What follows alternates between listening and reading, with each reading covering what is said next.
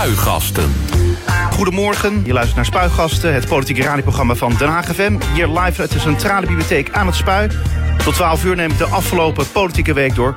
En dat doe ik natuurlijk ook met mijn gasten. In de onderhandelingen over de pensioenen wordt ook gekeken naar de mogelijkheid om de rekenrente in de toekomst los te laten. De rekenrente die bepaalt hoeveel geld pensioenfondsen in kas moeten hebben om in de toekomst de pensioenen uit te keren. Maar wat betekent dit voor de pensioenen? Het Haagse Tweede Kamerlid Gerrit-Jan van Otterlo van 50PLUS, die is de gast. Ik zag allereerst, goedemorgen. Goedemorgen. Ja, uh, wat voor week was het? Want het is uh, reces uh, hier in Den Haag. Dat is ook in de Tweede Kamer zo. Ja, nou ja, dat betekent alleen maar dat ik niet elke dag naar de Kamer ga. Maar wat betekent dat maar dan verder? Voor de rest betekent het wel gewoon werken en alles bijhouden. En, waar heb je en deze... voorbereiden voor volgende week. Want, want waar bereid je je dan nu voor voor? Wat is oh, er volgende ik, week? Ik heb volgende week en een algemeen overleg met de nieuwe staatssecretaris van de belastingen over de Belastingdienst. En een uh, algemeen overleg over de sociale staat van Nederland. Dat, was, uh, dat is van de Commissie Sociale Zaken en Werkgelegenheid. En dat gaat over hoe we er feitelijk voor staan. En meer dan alleen de uitkeringen, ook over de rest van de voorzieningen. En hoe bereid je je daarop voor? Is dat uh, heel veel lezen van kranten? Of kijk je dan nog televisie terug? Of hoe gaat dat? nou, dat is met behulp van de medewerkers selecteren welke onderwerpen we willen aanraken. En hoe we een uh, samenhangend verhaal willen houden. Wat overigens weer niet meer dan vier minuten mag duren. Dus dat is uh, vaak ook eerder schrappen dan toevoegen. Ja, nou, nou ben je volksvertegenwoordiger, dus dat is natuurlijk uh, ja, belangrijk ja. vak. Ehm, toch denk ik wel weer van ja, het is nog juist het moment dat je ook even kunt uitrusten, toch? Daar is het reces voor bedoeld. Ja, daar, daar is het reces wel voor bedoeld. Maar ik ben niet op vakantie geweest, ben al die tijd hier. En dat heeft ook nog wat andere redenen. Maar uh, nee, uh, gewoon hier in Den Haag gebleven. Ja, nog verder nog wel wat leuke dingen gedaan in die zin? Uh, nou, ik moet even zeggen. Ja, ik, wij gaan verhuizen. Dus ik moest mijn huis zo leegruimen dat het toonbaar was voor alle bezoekers. En dat is, een, dat is geen ontspannende bezigheid, kan ik zeggen. Dat, nee. nee. De vraag is wel natuurlijk, waar ga je naartoe? Blijf je wel in Den Haag of niet? Ja, nee, nee, nee. Ik ga um, uh, mijn achtertuin uit. Die is, die is lang. 25 meter. En dan 50 meter naar links. En dan uh, sta ik bij het, huis, bij het hek van het nieuwe huis. Dus, Heel goed. Ja, de verhuizer uh, zei al dat hij het van de kilometers niet moest hebben. Nee, precies. Dat kan ik me voorstellen. Goed, um, Fijn dat we het daarover gehad hebben. Uh, we gaan het zo meteen natuurlijk hebben over die pensioenonderhandelingen... en ja. de rekenrente die niet meer uh, heilig is. Maar eerst... Het politieke weekoverzicht. Maandag 24 februari.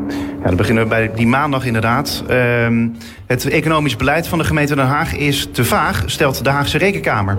Als voorbeelden noemt de Rekenkamer dat in de stukken van de gemeente staat dat Den Haag de toeristenstad van Nederland moet worden met kwaliteit. En dat het college meer sterke ondernemers in Zuidwest en Haagsveen wil. Er ontbreken concrete doelen op basis waarvan de Raad kan controleren in hoeverre de doelen worden gerealiseerd. Ja, ik weet niet in hoeverre jouw scope nog op Den Haag uh, is, maar de Rekenkamer van Den Haag zegt dus dat uh, ja, de gemeenteraad eigenlijk niet alles goed kan controleren omdat het gemeentebeleid heel vaag is op dit gebied. Ja. Uh, ja, heb je daar iets van meegekregen?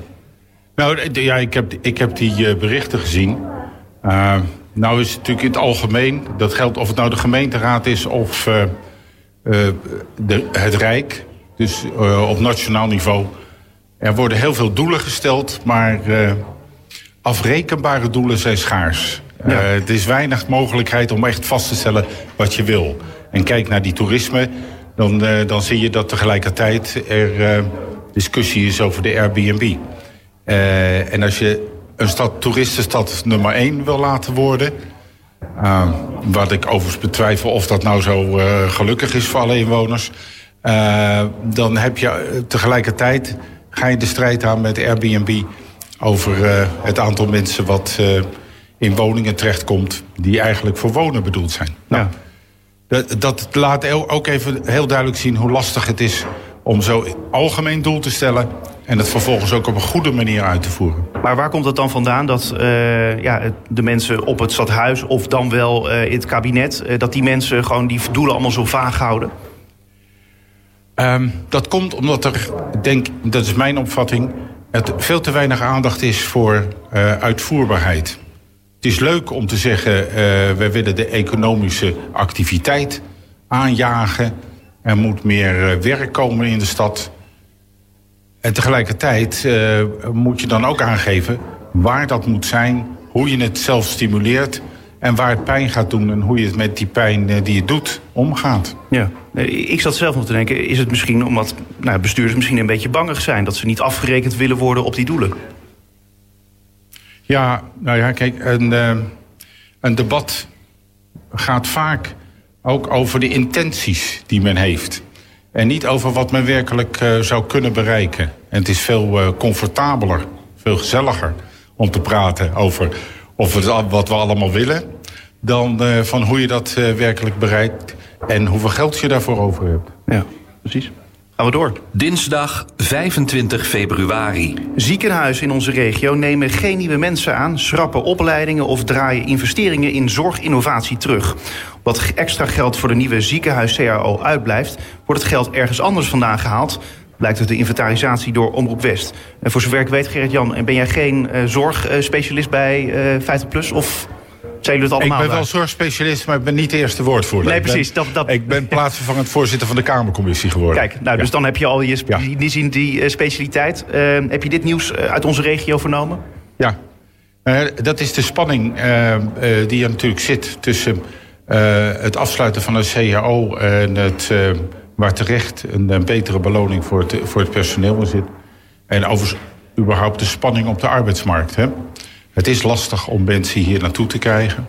Het is in heel Nederland al lastig, maar zeker uh, voor deze regio.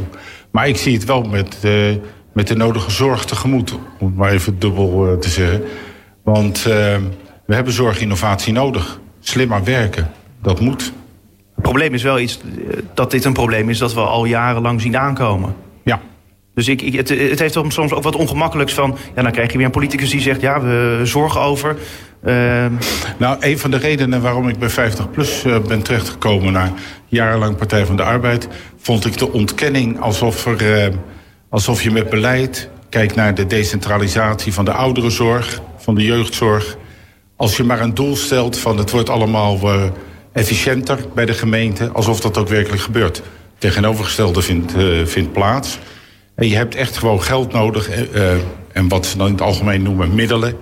Dus dat zijn uh, en mensen om het te kunnen uitvoeren. En als je de ene keer allerlei ontslagrondes hebt... en dan drie jaar later constateert dat je te weinig mensen hebt... dan ben je dus dom bezig. Woensdag 26 februari. Om de problemen van Den Haag Zuidwest het hoofd te bieden... zijn honderden miljoenen euro's van het Rijk nodig. Dat zegt wethouder Martijn Balster van de Partij van de Arbeid. Uh, hij is sinds een paar maanden wethouder in Den Haag... en speciaal belast met het aanpakken van het stadsdeel Eskamp. Wij hebben als Den Haag de eerste stappen gezet om de problemen op te lossen. Nu moet het Rijk over de brug komen, vindt uh, Balster. Uh, ja, denk, uh, ga jij hier er vanuit 50PLUS hard voor maken... dat er meer geld naar Den Haag komt? Om die problemen in ja, Zuidwest nou, op te lossen? ten eerste gaat het stadsdeel me aan het hart. Ik kom uit het Zuiderparkkwartier. Dat heette toen nog geen stadsdeel Eskamp, maar gewoon het Zuiderparkkwartier. En later heette dat Rustenburg en Oostbroek. Maar het, zijn dezelfde straten en dezelfde huizen. Uh, dus het, het stadsdeel gaat, me, gaat het me aan het hart. En ik heb me al in de jaren tachtig uh, en negentig samen met mijn broer uh, druk gemaakt over dat daar juist in dat deel van de stad, wat toen nog ook de, de nieuwe wijken heette, voldoende activiteit zou zijn. En voldoende betaalbare woningen, voldoende vernieuwing, uh, stadsvernieuwing, ook daar. En niet alleen daar. En ja, voor zover ik uh, me daarmee bezig hou, maak ik me daar druk over. Maar ehm, ja, ga je, mijn vraag was natuurlijk meer van... ga je vanuit de Tweede Kamer ook proberen ervoor te zorgen... een soort lobby voeren samen met Den Haag... het lokale Den Haag dan... Ja, om bijvoorbeeld meer geld hier naartoe te kunnen krijgen? Den Haag heeft zich nog niet bij mij gemeld. Dus dat moet eerst gebeuren voordat dat, je aan de slag gaat? Nou, nee. Het gaat om dat mijn grondhouding goed is. Maar Den Haag heeft zich nog niet bij mij gemeld. En dat is meer... Je moet even zien welke plannen er zijn. Want met, met goede plannen kan je de boer op. Met alleen cretologie niet. Ja, nou, de, de, de plannen die, die liggen er nu ja. in, in zekere zin wel. Uh, die liggen ook vanuit het coalitieakkoord dat nu nieuw is. Natuurlijk met de uh, Partij van de Arbeid en het CDA. Ja. Uh, dus goed, daar gaan we misschien nog wel meer van horen van jullie. Donderdag 27 februari. Wie de komende tijd de belastingtelefoon belt met vragen over zijn aangifte, kan te maken krijgen met langere wachttijden. De staatssecretaris uh, uh, Velbrief en Van Huffelen die schrijven dat aan de Tweede Kamer. De belastingtelefoon heeft ongeveer net zoveel medewerkers beschikbaar als vorig jaar, maar ze zijn gemiddeld minder ervaren. Ja, uh, niet heel erg verrassend dit nieuws, toch? Nee, nee, nee. Het is, de Belastingdienst is een ramp op dit moment. Daar praat ik dus woensdagochtend over. Met de nieuwe staatssecretaris. Uh, ik heb me ook in de Kamer uh, nogal opgewonden over het feit dat uh, van een goed lopende dienst het een, een dienst is met allerlei problemen. Of het nou gaat over technische problemen, de automatisering, maar vooral ook over de houding. Burgers zijn in principe fraudeurs, zeggen ze. Vanochtend komt er ook nog weer een bericht overheen over dat ze al twintig jaar een verboden lijst uh, hebben waar niet is onderbouwd, maar waar wel op mensen staan die als fraudeur zijn aangemerkt. En als jij als dienst de burgers beschouwt als je vijand, als iemand die vooral erop is gericht om de zaak op te lichten, dan gaat het niet goed. En de belastingtelefoon, daar hebben wij al veel aandacht voor gevraagd in de Kamer. Ik niet alleen, maar ook mijn collega's. Over dat het uh, um, met de vorige staatssecretaris kon op een hoongelach in de Kamer rekenen... toen hij zei dat die mensen die van de toeslag waren... die konden toch de belastingtelefoon bellen. Nou, ja. uh, dat gaf even aan het verschil in werkelijkheid en, en beeldvorming. Beeldvorming bij de staatssecretaris en het departement... en de werkelijkheid zoals die naar ons toe kwam van mensen die alsmaar klaagden en geen goede antwoorden kregen. Maar wat kunnen we hier nou concreet aan doen? Want uiteindelijk wil iedereen volgens mij dat die problemen worden opgelost. Er moet dus structureel geïnvesteerd worden in de belastingtelefoon. Er zijn vele tijdelijke contracten geweest. Die mensen verdwenen weer, alle kennis verdwenen. Belastingtelefoon is nu juist iets wat, waarin veel kennis verzameld moet zijn. En waarin kennis blijft. En niet mensen met een kortlopend contract. Het is geen callcenter waar je even je technisch probleempje met je broodrooster meldt en vraagt van wat er dan de, of er nog een schroefje is wat aangedraaid kan worden. Nee, het zijn mensen die verstand moeten hebben van de regelingen. En die doe je dus niet op kortlopende contracten, die doe je dus op langlopende contracten. Zorg je dat er voldoende kwaliteit aan mensen is en niet steeds meer mensen opnieuw moet inwerken. Vrijdag 28 februari. Airbnb gaat beter samenwerken met gemeenten. Dat heeft de medeoprichter van het Amerikaanse bedrijf bekendgemaakt. De Haagse wethouder Martijn Balster, daar is hij weer... die is blij met de aankondiging, maar wil dat het bedrijf meer stappen neemt. Uh, ja, Airbnb, uh, hoe sta jij daar tegenover? Hoe zou je dat uh, bij wijze van spreken meteen moeten verbieden hier, uh, bijvoorbeeld in Den Haag, of niet? Nee, ik denk, ik denk niet dat je... De vraag is of het überhaupt kan. wat ik wel een probleem vind, is als je gewone woningen... die altijd een woning zijn geweest, onttrekt aan het uh, woningbestand en daar uh, mensen inzet die via Airbnb de ruimte hebben gehuurd. Dat mensen hun ruimte moeten kunnen verhuren via Airbnb. dat, is, dat is prima. En anders moet je het gewoon via bed and breakfast doen. En daar hebben ze een vergunningstelsel voor in Den Haag. En dat zou betekenen dat je op die manier de zaken beter uh, kan regelen. Ja, maar het leuke aan Airbnb is natuurlijk dat het zo makkelijk is... en dat je dus niet een vergunningstelsel ja, nee. nodig hebt. Nee, nee ik, eh, wij, we hebben in januari een kleinkind gekregen in Londen... en toen ook in een Airbnb gezeten. Want ja, je wilt uh, even dicht in de buurt zitten. En hoe kom je ergens dicht in de buurt? Omdat er uh, Airbnb's zijn. Dus ja. ik zie ook de voordelen. Zaterdag 29 februari. De Belastingdienst heeft bijna 20 jaar lang een geheim registratiesysteem gebruikt. waarin burgers terechtkwamen bij wat de dienst noemt vermoedens of signalen van fraude. Blijkt het onderzoek van RTL Nieuws en Trouw. De mensen op deze zwarte lijst die hoorden daar niets over en konden zich ook niet uh, verweren. Een doodzonde, zeggen experts. Ja, je hebt er net het een en ander over ja. gezegd. Uh, maar uh, ja, wat, als Kamerlid, wat zou jij nu van ehm, de staatssecretaris willen weten hierover? Nou, feitelijk is dit uh, het handelen tegen de wet in. Want het mag niet. En als je als belastingdienst, die toch een eigen uh, standaard hoog te houden hebt... van dat je rechtvaardig werkt, dan kan dit niet. Dit is hetzelfde als we met de toeslagenaffaire hebben gehad. Nou, mensen uh, worden niet behandeld volgens de regels... krijgen geen informatie over wat er over hen bekend is... En worden geacht zelf hun problemen op te lossen zonder dat ze weten welke problemen er zijn. Nou, dat kan niet en dat laat zien hoe ziek de Belastingdienst op dit deel was. Dus wat zou je dan zeggen tegen de staatssecretarissen? Nou, die moet dus heel snel uh, dat, dat aanpakken. En tegelijkertijd hebben wij al eerder gevraagd in de Kamer om uh, een onderzoek naar of er nou wel of niet strafrechtelijke feiten te constateren zijn. Hoekstra, toen even minister in de tussenperiode, ook verantwoordelijk als minister voor de Belastingdienst, heeft aangekondigd dat hij dat zou doen om te zien of er inderdaad ook strafbare feiten zijn gepleegd. Dat gaat niet om dat je een jacht op ambtenaren wil doen, maar je wil vaststellen of die dienst zelf het heeft gefaciliteerd dat er strafbare feiten plaatsvonden. Tot zover het weekoverzicht en meer nieuws vind je op onze website denhagefm.nl. Spuigasten. In de onderhandelingen over de pensioenen wordt ook gekeken naar de mogelijkheid om de rekenrente in de toekomst los te laten. De rekenrente die bepaalt hoeveel geld pensioenfondsen in kas moeten hebben uh, om in de toekomst de pensioenen uit te keren. Maar wat betekent dit nou voor de pensioenen? Het Haagse Tweede Kamerlid Gert-Jan van Otterlo van 50PLUS, die is de gast, die hoorde hem net al eventjes. Ja, Gerrit-Jan, er is nu al een akkoord. Uh, want vorig jaar juni sloten werkgevers, werknemers en het kabinet een akkoord over die pensioenen. Uh, en daarin staat onder meer dat de AOW-leeftijd minder snel stijgt en dat de pensioenen flexibeler worden. En de onderhandelingen om het uh, akkoord uit te werken, die duren inmiddels al maanden. Waarom duurt het toch zo lang? Weet je daar iets over? Omdat heel veel dingen niet geregeld zijn. en ook omdat de consequentie van een aantal dingen die wel in het pensioenakkoord staan, nogal slecht uitvallen. Zowel voor gepensioneerden als de mensen die niet werken. En dat betekent dat het daarom lang uh, duurt. Op zichzelf is het. Zou het mooi zijn, laat ik het voorzichtig zeggen. Zou het mooi zijn als er wat met de rekenrente zou kunnen gebeuren. Maar als dat betekent dat uh, de D66 kroonjuwelen die tegenwoordig zijn van een individueel pensioen en geen solidariteit in een uh, stelsel daarmee uh, verwezenlijkt zouden worden, dan hoeft het voor ons niet. Kijk, rekenrente is niet meer dan een, dan een technisch instrument. Alleen, men heeft die rekenrente zo slecht opgesteld. We, zijn de, we hebben de laagste rekenrente van heel Europa. Zouden we op de gemiddelde rekenrente van Europa zitten... dan was er geen enkele reden, was er nooit een probleem over wel of niet indexeren. Konden de pensioenen gewoon geïndexeerd worden.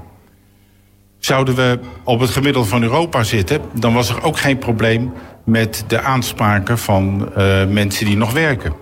Want dan zou het verschil tussen de premie die binnenkomt... en diezelfde rekenrente uh, veel kleiner zijn. Nu is het zo dat er heel veel geld... wat in het verleden is opgebracht door ouderen... verschoven moet worden naar jongeren... omdat de premieinkomsten minder zijn dan uh, de vooruitzichten... die volgens die rekenrente zouden moeten zijn. Als je nou echt kijkt naar het pensioenstelsel, dan zie je dat nu tot nu toe, gelukkig nog steeds, er meer premie binnenkomt dan er geld uitgaat aan de uitkering. Nog wel? Nog steeds, nog ja. steeds. Dan zie je dat sinds uh, het begin van de crisis in 2008 uh, het vermogen van de, van de pensioenfondsen uh, meer dan verdubbeld is. En het klinkt altijd snel, 1700 miljard nu, maar 17, een miljard is 1000 miljoen. Dus je hebt het over 17.000 en dan nog maal 1000 miljoen. Ja. Zoveel, geld zit er, uh, zoveel geld zit er in kas.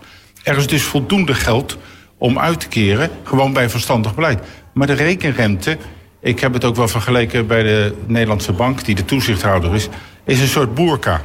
Je kijkt door een heel smal spleetje uh, naar de werkelijkheid en je denkt dat dat de werkelijkheid is. En dat leidt dus niet tot een, uh, tot een goed beeld. Men kijkt niet naar wat, ja. wat, het, wat het vermogen is, wat het rendement is. Men kijkt alleen naar wat een bepaalde... Het is ook niet een bepaalde rente in de markt. Het heet dan risicovrije rente. Maar wie loopt het risico? Degene die nu een pensioenuitkering krijgt.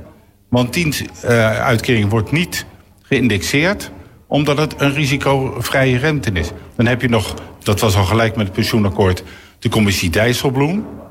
Nou, uh, zeg maar, die, terwijl al uh, de rekenrente moeilijk te eten is... Uh, deden ze nog een flinke scheuten azijn...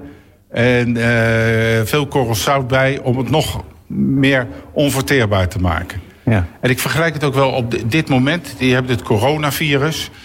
iedereen is in de stress. We hebben live uitzendingen op tv omdat er iemand een, een, een griep heeft gehad, veroorzaakt door dat ding. Maar twee jaar geleden zijn er 9500 mensen, 9.500 mensen in Nederland overleden aan de griep. Dat zag je nergens terug in dat er extra uitzendingen waren. Ja? Want we zijn gewend aan dat mensen gewoon aan de griep overlijden. Dat het er veel meer waren dan gedacht, had wel wat meer aandacht kunnen krijgen, vind ik.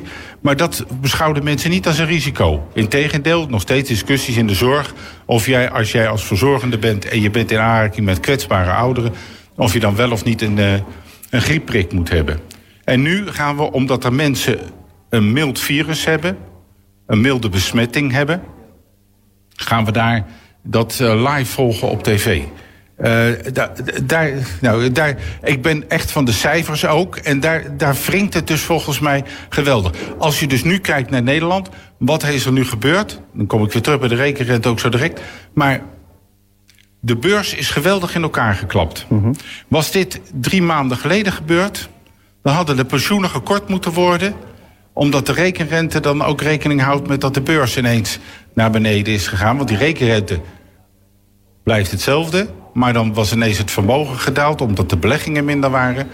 En dan hadden wij hier in Nederland de pensioenen moeten korten omdat er ergens anders op de wereld een, uh, een griepepidemie is... die gelukkig, mag ik zeggen, op dit moment nog niet veel ernstiger is dan een gewone griep.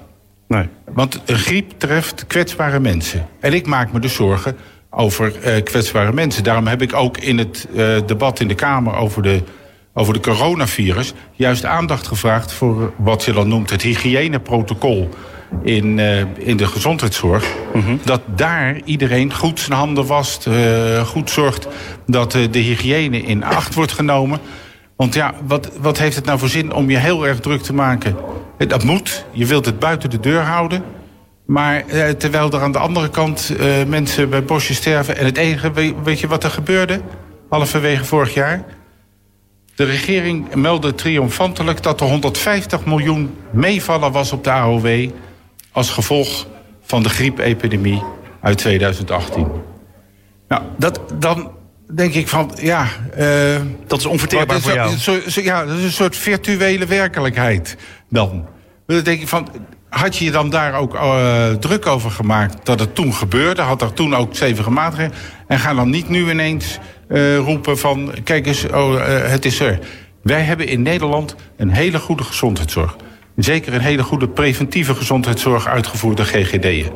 Ik maak me dus niet zo'n zorgen over een, uh, over een uh, epidemie. Maar ik maak me wel zorgen over mensen die daar uh, aan kunnen overlijden. En dat ja. zijn juist de kwetsbare mensen. En niet zozeer de gezonde. Want die kunnen, het, die kunnen het redelijk hebben. Van een griep gaat gemiddeld 1% dood. Bij dit coronavirus zou het 2% kunnen zijn. Nou, dat valt allemaal nog binnen de marge. Moet je goed, aan, moet je goed aanvallen. Dan moet je ook goed preventieve maatregelen nemen. Maar niet, dit is echt een beetje uit balans hoor. Ja. De aandacht hier voor de coronavirus. Terwijl deze, week, deze weken is er ook een griepepidemie geweest. En daar zijn dus allerlei mensen aan overleden. Ja. Aan de griepepidemie. Tot, tot slot, als we kijken naar, uh, terug naar die rekenrente, want ja. daar heb je ook zorgen over. Uh, want uh, ja, hoe gaat dat nu dan verder? Want ik bedoel, die on ja. onderhandelingen die zijn in die zin al eigenlijk klaar. Maar er wordt wel nee. nu gesproken nog. Nou ik denk dat het, dat het zo'n vaart niet loopt. Want als, waar ik mee begon, het betekent dat je het solidariteitsstelsel moet opheffen. Dat je dat inrouwt voor individuele aanspraken.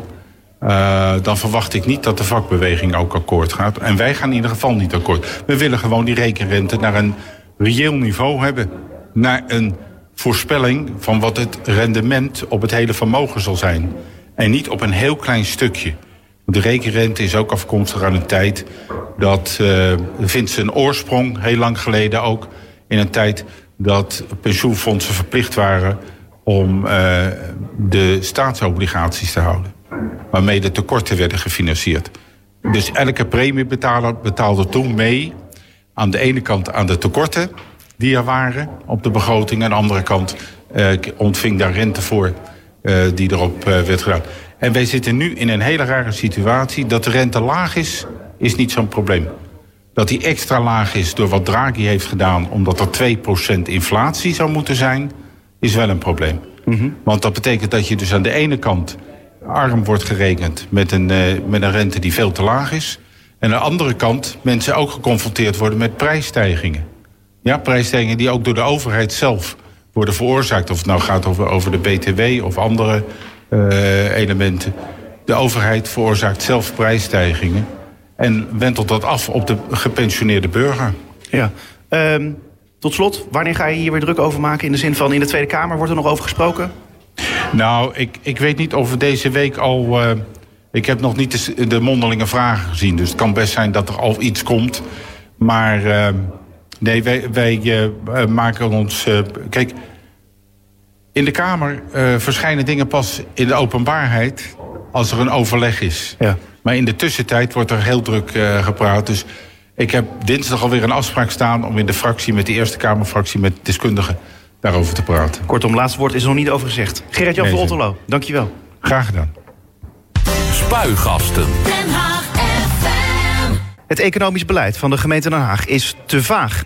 En daardoor heeft de gemeenteraad onvoldoende mogelijkheden om de effectiviteit en doelmatigheid te beoordelen. En daarvoor waarschuwt de Rekenkamer Den Haag, een onafhankelijke toezichthouder die het beleid van de gemeente tegen het licht houdt. De voorzitter van de Haagse Rekenkamer, Manus Twisk, die ligt de uitkomsten van het onderzoek in spuigassen toe. Allereerst goedemorgen. Goedemorgen Ivar, dankjewel voor de uitnodiging. Ja, uh, waarom dit onderzoek naar het uh, economisch beleid? Um, de Rekenkamer heeft volgens de gemeentewet uh, de opdracht uh, om onderzoek te doen naar het gevoerde uh, bestuur, naar de doelmatigheid, de doeltreffendheid en de rechtmatigheid van het, van het handelen. Dus dan moeten we kijken naar de, de middelen, de middelen efficiënt zijn ingezet. Dat is doelmatigheid. doeltreffendheid worden de doelen ook bereikt. En rechtmatigheid gebeurt het ook allemaal volgens de wetten en regels. En uh, dit is een onderwerp uh, wat uh, erg moeilijk zich laat sturen.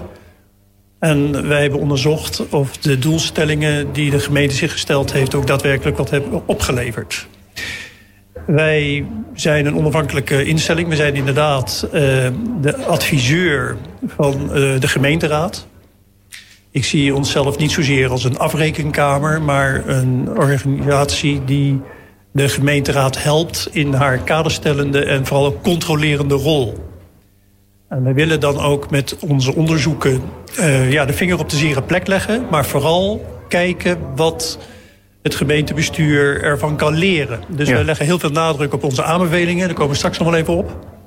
En wij volgen ook vervolgens wat uh, de gemeente met onze aanbevelingen gedaan heeft.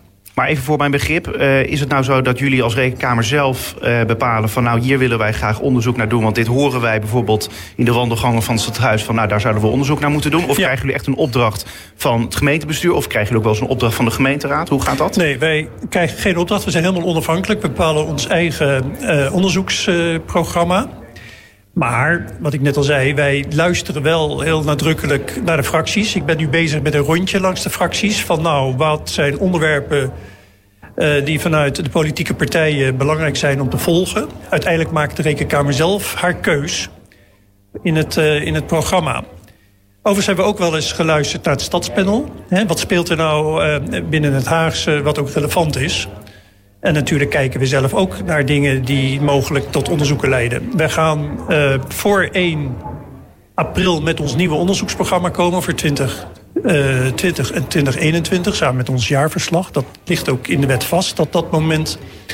Uh, voor, die, voor dat moment dat bekend moet zijn. En we zijn dus nu druk bezig met het nieuwe onderzoeksprogramma rekening houdend met de onderzoekscapaciteit die we hebben. Want we hebben een aantal onderzoeken lopen. En voor de zomer zijn er zeker nog drie onderzoeken waar we mee klaar, uh, die klaarkomen. Ja.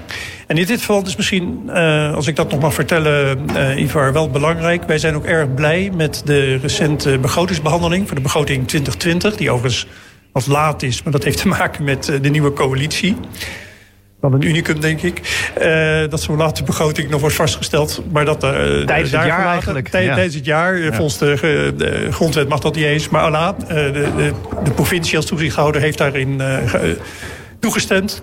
eh, kennelijk. Maar wij zijn heel erg blij met een motie die is aangenomen waarbij de Rekenkamer uh, iets meer financiële armslag krijgt. Daar hadden wij uh, wel een beetje om gevraagd.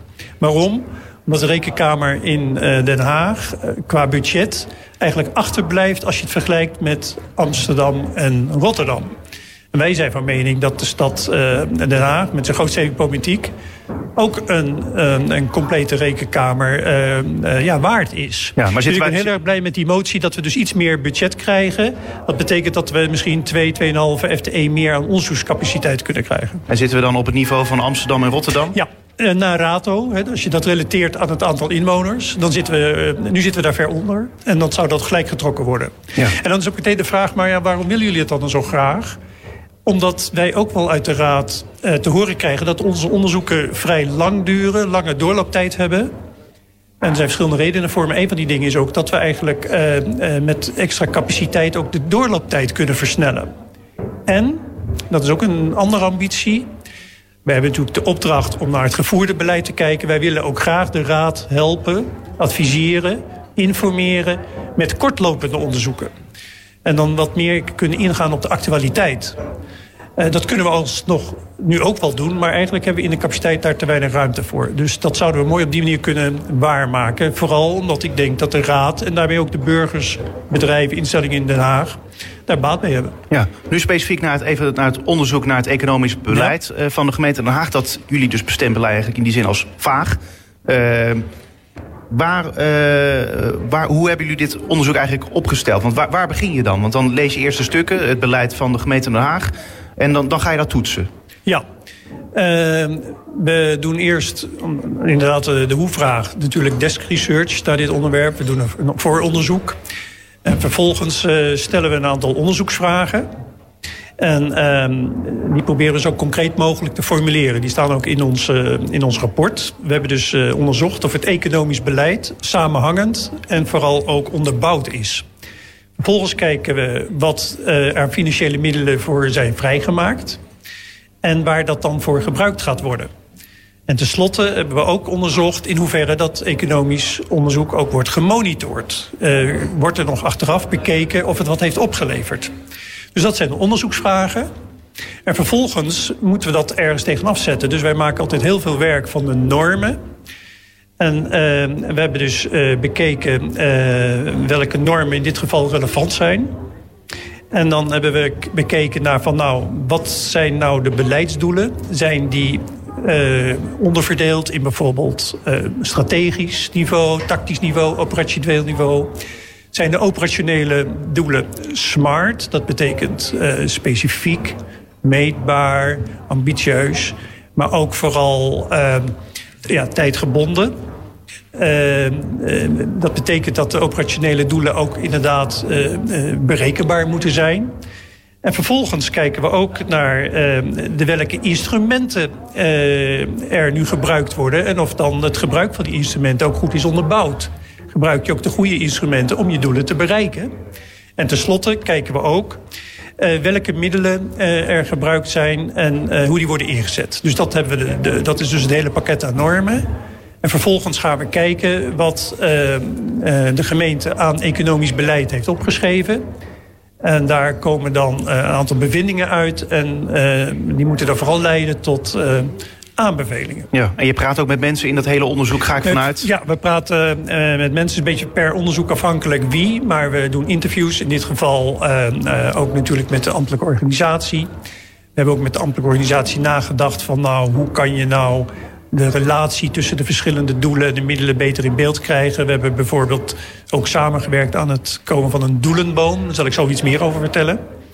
Ehm, en in dit geval hebben we ook bekeken wat, ja, wat de wetenschap nou zegt over uh, het inzetten van instrumenten in relatie tot economisch beleid.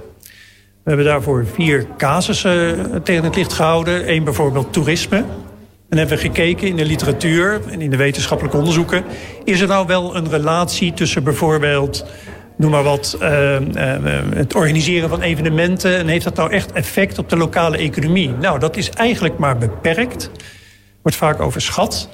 Uh, dus dat betekent ook dat de inzet van instrumenten we ook bekijken ja. van nou, kunnen we daar een soort best practice uit opmaken. Ja. Maar, maar, maar, grappig tussendoor, want ik denk dan van... ja, dit had het, het gemeentebestuur van Den Haag had, en de ambtelijke organisatie... had die literatuur ook kunnen lezen. Jazeker. Maar we hebben dus geconstateerd om juist ons onderzoek ook te objectiveren. Om te kijken van nou, en instrumenten die zijn ingezet, uh, heeft dat ook een uh, goede grondslag. Maar wat we dus in dit onderzoek vooral ook wel missen, is gewoon de onderbouwing van een aantal zaken. Een andere casus die wij ook hebben bekeken is bijvoorbeeld de ontwikkeling van uh, de Scheveningen. Dat is dan een voorbeeld waar met een goede gebiedsontwikkeling wel effect zichtbaar wordt op de economische groei, op de werkgelegenheid, op het, komen, het aantrekken van bedrijven. Dus er zijn ook wel goede voorbeelden. Dus we bekijken ook vanuit de wetenschappelijke optiek of de instrumenten die de gemeente gebruikt ook werken. En dat is des te belangrijker, want ja, het stimuleren van economische groei is best wel een vaag, uh, vage situatie. Nou, dan kan ik nog even verder vertellen hoe we dan het onderzoek verder aanpakken. Wij hebben dit onderzoek vooral gedaan, want we kijken eigenlijk terug uh, wat het gemeentebestuur tussen 2015 en 2018 gedaan heeft aan het uh, ja, stimuleren van economisch beleid. En waarom? Omdat dat ook wel financieel relevant was in die periode. Dat was niet makkelijk, dat hebben we echt moeten uitzoeken. Dat is een van de opmerkingen dat de relatie met de middelen niet duidelijk is. Maar in die periode is ongeveer 65 miljoen per jaar gemiddeld uh, dus dat is bij elkaar 260 miljoen over de hele periode. Incidenteel deel structureel. Besteed, vrijgemaakt voor het uh, stimuleren van economisch beleid. Nou, dat is een relevant bedrag. Dus dat is ook een reden om dat ook verder te onderzoeken. Ja. En uh, vervolgens hebben wij gekeken uit de economische visie die ertoe lag. Dat was uit 2011. En we hebben ons toen toegespitst uh, in het toenmalige college op de agenda van de stedelijke economie en de agenda van de kenniseconomie. Dat is samen ongeveer 94% van dat bedrag. Dus daar hebben we ons op toegespitst. We hebben niet gekeken naar bijvoorbeeld maatregelen voor het terugdringen van uh, jeugdwerkeloosheid of uh, internationale uh, programma's. We hebben het toegespitst op deze twee onderwerpen. En vervolgens hebben we dat ook vergeleken met de casussen. En daar zijn een aantal bevindingen uit naar voren gekomen. Mm -hmm. wat daarbij natuurlijk wel moeilijk is, is dat ja, de werkelijkheid gaat door. Wij kwamen met ons onderzoek, Tel uit je winst heet dat onderzoek, in april 2019.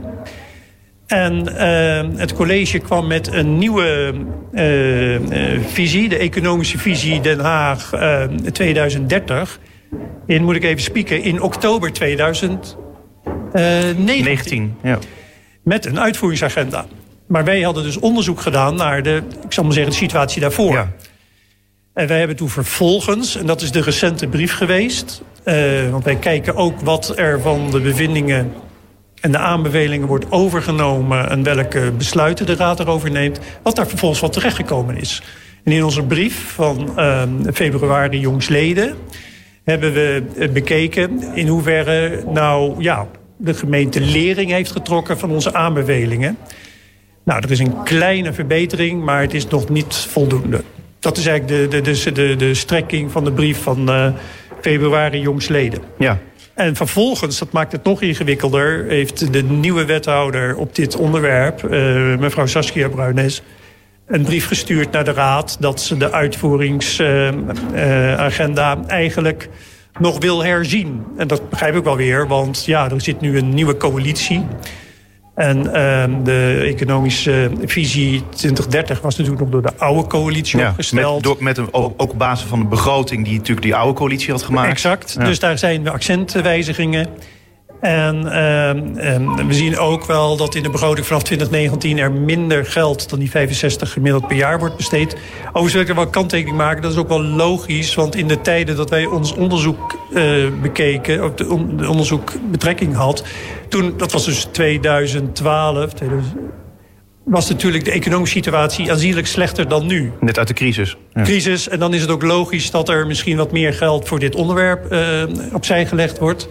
Laat onverlet het feit dat uh, het, ja, wel de vraag is of dat geld allemaal goed besteed is. Ja. En goed terechtgekomen is. En ook daar terechtgekomen is wat ook de bedoeling was. En daar hebben we ons uh, rapport vooral op gericht. Wat mij nu opvalt is, jullie altijd aan het begin van dit uh, gesprek had je het over... ja, we willen geen afrekenkamer zijn. Ja.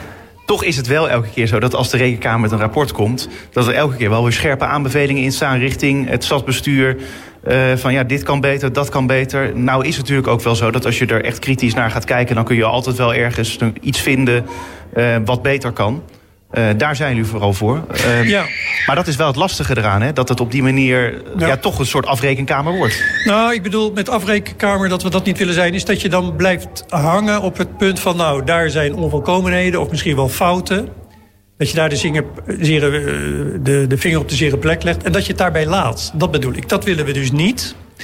Want we kijken dus terug. Ik wil uh, uh, vooral dat we met deze rekenkamer met, met goede aanbevelingen komen. Waar dan uh, een zeker ja, de organisatie een lerend vermogen door krijgt. Kijk, dat er fouten worden gemaakt, dat er onvolkomenheden zijn... dat is onlosmakelijk verbonden aan menselijk handelen, zal ik dan maar zeggen. Maar de grootste fout is natuurlijk als je daar niet van leert. Nee. En eh, zeker bij een onderwerp als economisch beleid... wat zich moeilijk laat sturen... waar ook de relaties niet zo makkelijk te leggen zijn... is dus veel ruimte om in de toekomst dat beter te doen. En uh, uh, vandaar dat wij ook heel erg veel nadruk leggen op hele concrete en uh, haalbare aanbevelingen. En dan wordt het wel wat lastig als die aanbevelingen wel door de gemeenteraad uh, als zodanig worden besloten. Dat is ook altijd even afwachten wat dat gebeurt. Dat is in dit onderzoek gebeurd. Ja. Al onze zes aanbevelingen zijn, heeft de Raad van besloten dat dat goede aanbevelingen zijn geweest. Maar ja, dan moet de, het, het, het, het, college daar natuurlijk wel wat mee doen. En er is wel wat mee gedaan, maar het kan nog veel beter. Ja. Uh, dan even nog naar de volgende onderzoeken. Want je zei van ja, we komen binnenkort met een uh, ja, programma daarvoor. Ehm, kun je al een tipje van de sluier oplichten van welke, met welke onderzoeken jullie nou, gaan komen? Nou, wat, dat kan ik wel zeggen. We zijn nog bezig met een heel best wel een beladen onderzoek. ik zal maar zeggen naar de buurman, hè, het OCC, het Amare-project. Daarvan willen we in ieder geval in het tweede kwartaal met ons onderzoek komen. Dat ligt nu in de wederhoorprocedure met het college. Uh, dat is ook een onderzoek met een hele lange doorlooptijd. Heeft verschillende redenen voor. maar daar komen we snel mee. We komen voor de zomer met een onderzoek naar geheimhouding. Dat is echt een onderzoek voor de raad zelf. Hè, van hoe kan de Raad nou omgaan met het uh, onderwerp geheimhouding? En wat zijn de zaken die ze daar, waar ze zelf over gaan? Integriteit, daar gaat het om? Nou, het is niet zozeer integriteit. Want dat zou meer een soort, uh, ja, een soort openbaar ministerie-achtige benadering zijn. Daar zijn wij niet van. Maar wel, er is heel veel discussie geweest, uh, ook bij de verkoop van de aandelen. Van nou, uh, in Eco, waar, uh, wat mag nou wel en niet naar de openbaarheid? Nou, dat is meer een onderzoek waar de gemeenteraad zelf uh, mee gediend is. Maar we doen ook nog onderzoek naar de handhaving en afvalgerelateerde overlast in de openbare ruimte. Dat is dus een onderzoek waarvan we ook vanuit het stadspanel hebben meegekregen. Van nou, dat is goed om dat eens te onderzoeken. Daar hebben de, de Hagenaars en de Hagenezen zelf natuurlijk het meeste uh, uh, mee te maken. Ja, elke dag wel, ja. Bijna elke dag. En dat is ook een onderzoek waar we voor de zomer mee komen. Dus er komt heel veel aan. Dat betekent dat we na de zomer weer onderzoekscapaciteit hebben voor nieuwe dingen. Nou, dat heb ik net gezegd, dat zijn we aan het inventariseren. Nou, wat ook een heel interessant onderwerp is, nou, de energietransitie. Moeten we daar iets mee doen? Of het sturen op de woningbouw. Uh, en zo zijn er ook andere onderwerpen waar we ons op aan het beraden zijn. Uh, wat is nou goed en waar kunnen we uh, de gemeente ook het beste mee helpen? Ja, het zijn allemaal mooie onderwerpen. Ik zou zeggen, ga ik graag met je weer over in gesprek dan. Nou, dat ben ik graag bereid om daar wat, met de tijd wat over te vertellen. Mooi. Voorzitter Manus Twisk van de Haagse Rekenkamer, dankjewel. En dit was Spuigasten voor deze week. Ik zou zeggen, graag tot volgende week.